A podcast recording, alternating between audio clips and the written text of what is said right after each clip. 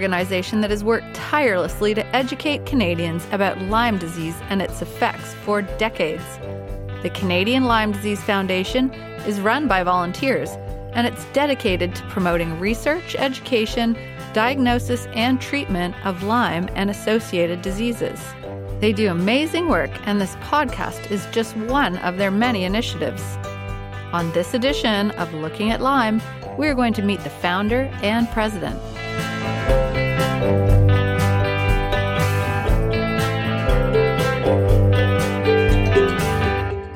Jim Wilson has a long history with Lyme disease in this country from coast to coast. He knows all too well its effects on people living with Lyme and their families. Jim contracted Lyme 30 years ago in Nova Scotia, back when very little was known about Lyme disease in Canada. His own daughter contracted Lyme 10 years later in British Columbia's Okanagan Valley. Jim founded Can Lyme to increase awareness and educate medical professionals. He joins us now from Kelowna, British Columbia. Hello, Jim. Good afternoon. How are you? Great, thank you. Let's go back to the very beginning and talk about why did you start Can Lyme?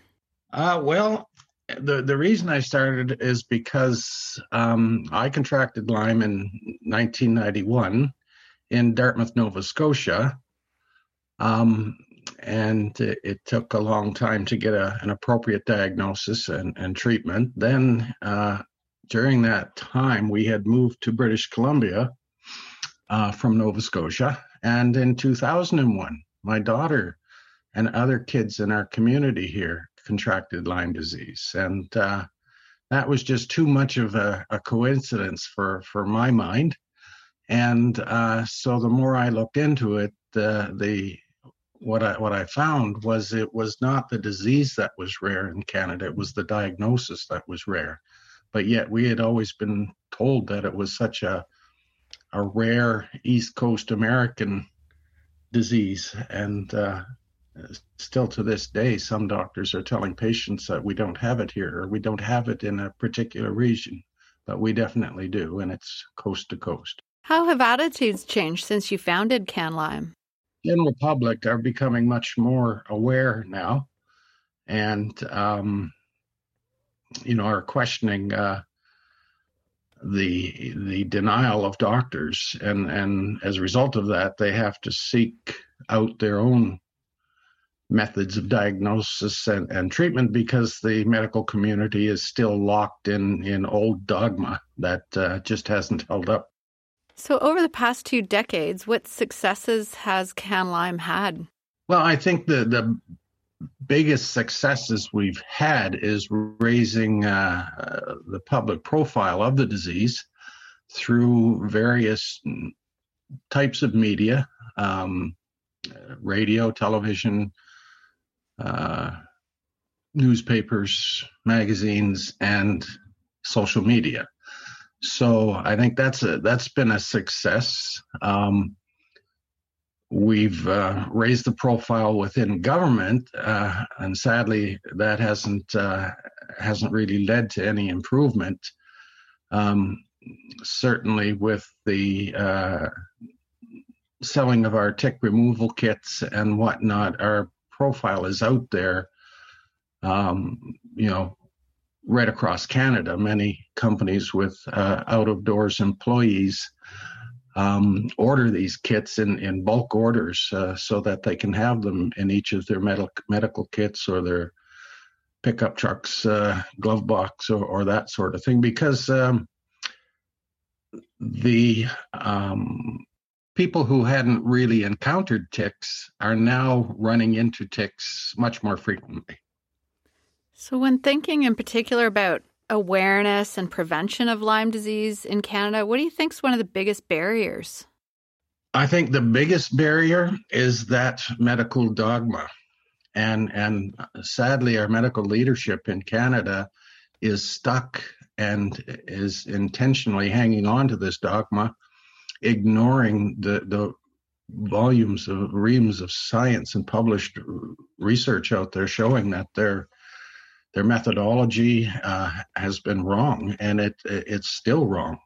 Um, diagnostics and treatment are are terrible. Uh, prevention um, in itself um, requires um, a more rounded knowledge in the first place of the disease itself.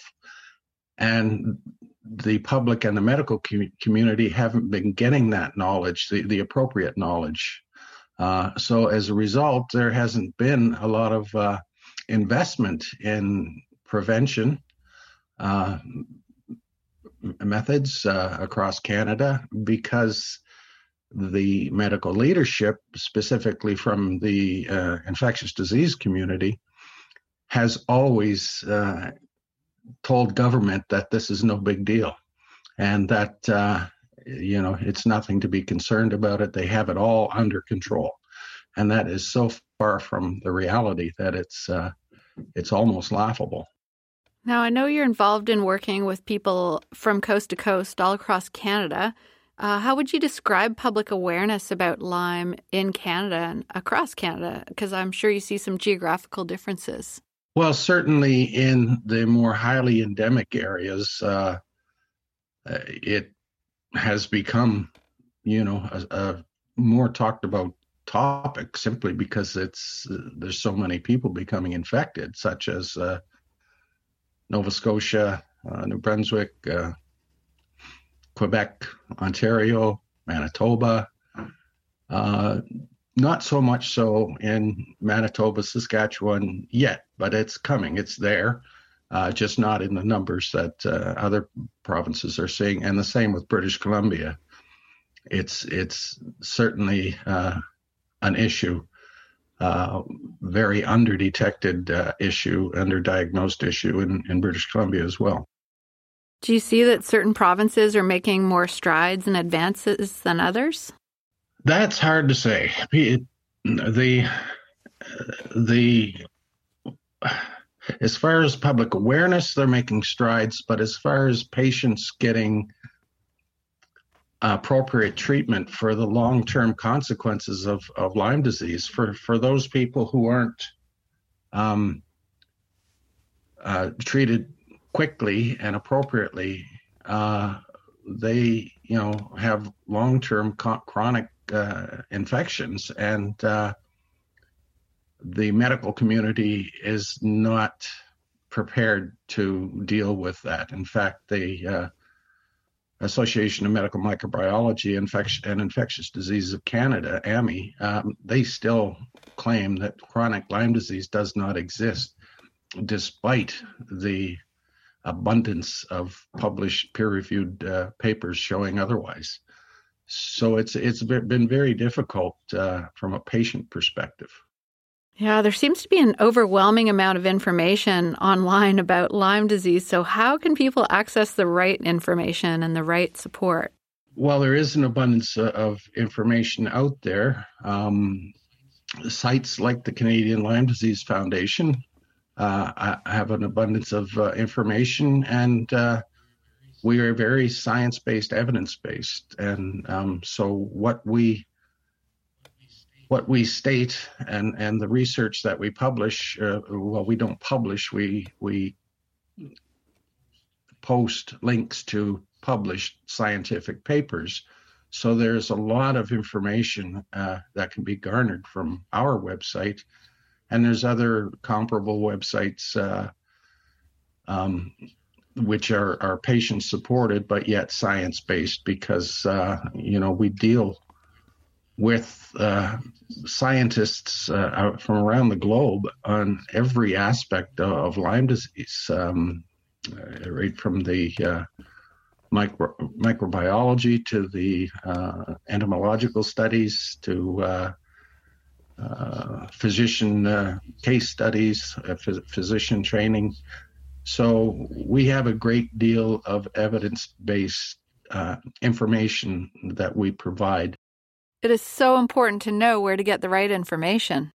It's sadly, you know, very available to the public, but um, as many people know, the medical community, the physicians themselves, are, are told to ignore sites like ours and only only go to the the government sites or the the medical professional organizational sites, but those sites uh, and the information provided therein is uh, it's it's full of circular reasoning, and and they mostly cite their own membership papers or those of uh, those research studies that were designed in such a way to to have a certain outcome. So there's a lot of confirmation bias mm. in our mainstream uh, publicly funded research that uh, sadly is is not uh, not readily available to scientists who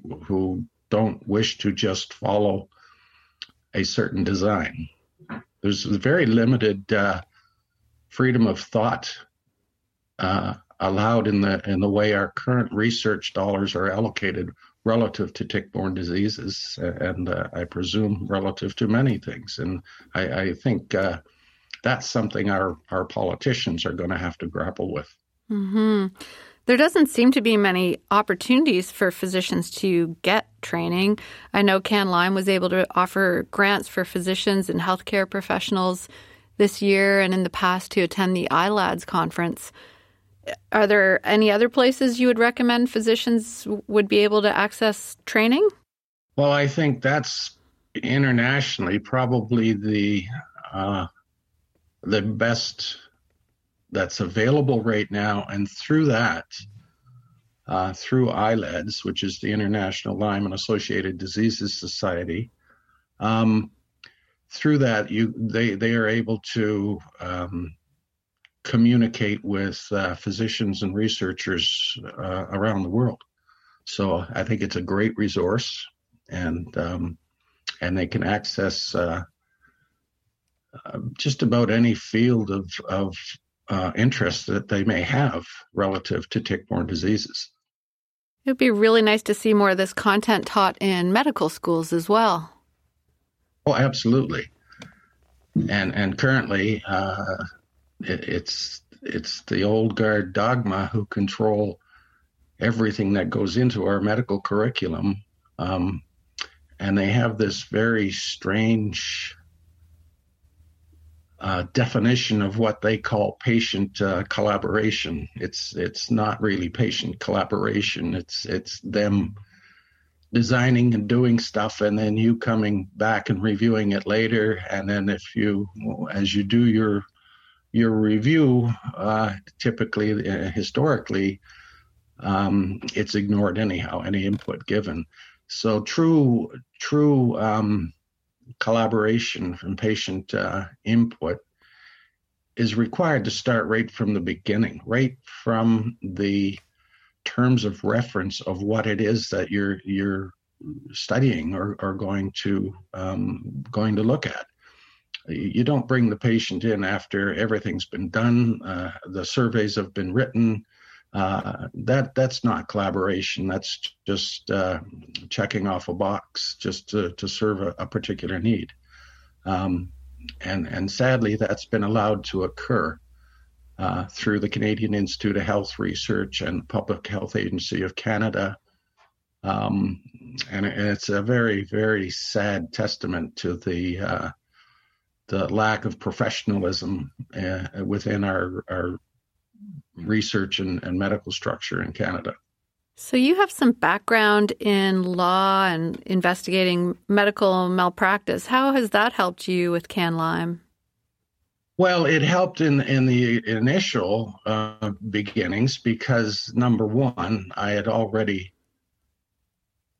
been exposed to the medical community and some of the deficits therein. So uh, I knew there were problems within the medical community. Uh, and it also made me much more curious when my daughter got uh, contracted Lyme disease a decade after I got it, and, and 4,500 kilometers or, or, so from where I got it. And uh, you know, there's two members of one family uh, out contracting what is we were told was was such a rare disease that just didn't uh, didn't jive with my uh, my my spidey senses went up, Mhm, and yeah. uh, and that's why I uh, started CanLyme was to to fill that void of data gap that was there. What do you hope CanLyme will accomplish in 2021 and beyond? Well, I we continue to strive to to push the hand of the of the medical community, our um, medical leadership, Public Health Agency of Canada, to be appropriately collaborative. Um, you know, even on the Canadian Institute of Health Research website, they they state right in there that the best outcomes for any medical um, research uh, is when they bring the patients in right from the get go, right from the design of any research, right from the terms of reference, and and they equally participate in the development of, of that. And until that occurs, we're not going to see things change. And so, you know, we're going to continue on that basis, but we're also going to continue to fund our own science with, Absolutely. with the, the, the help of our amazing donors that we have um, and the excellent uh, Canadian uh, scientists that, that are working on Lyme disease. So we we are helping move this forward uh, in spite of uh, of the dropping of the ball by the medical leadership who should be doing what we are now having to do through private donors. Uh, there's a great deal of our taxpayer money funding research that is just uh, so f- flawed and so full of confirmation bias that uh, it's just a, an absolute inappropriate uh, expenditure of our tax dollars and and very very little oversight into that in fact it's a very closed shop and and when you try and penetrate it uh, the doors are closed very, quickly Thank you so much, Jim, for sharing your time and your expertise with us today. I'm so grateful for your dedication and your ongoing commitment to Can Lyme. And I really look forward to speaking with you next year to hear about all the projects that Can Lyme is working on. uh, you're very welcome very welcome Jim Wilson is the president of Can Lyme, an organization dedicated to research, education, diagnosis, and treatment of Lyme and tick borne illnesses. I continue to be impressed by his selflessness and his commitment to this organization. It was such an honor to have him join us. That is another podcast. I'm your host, Sarah Cormode. Stay safe in the outdoors.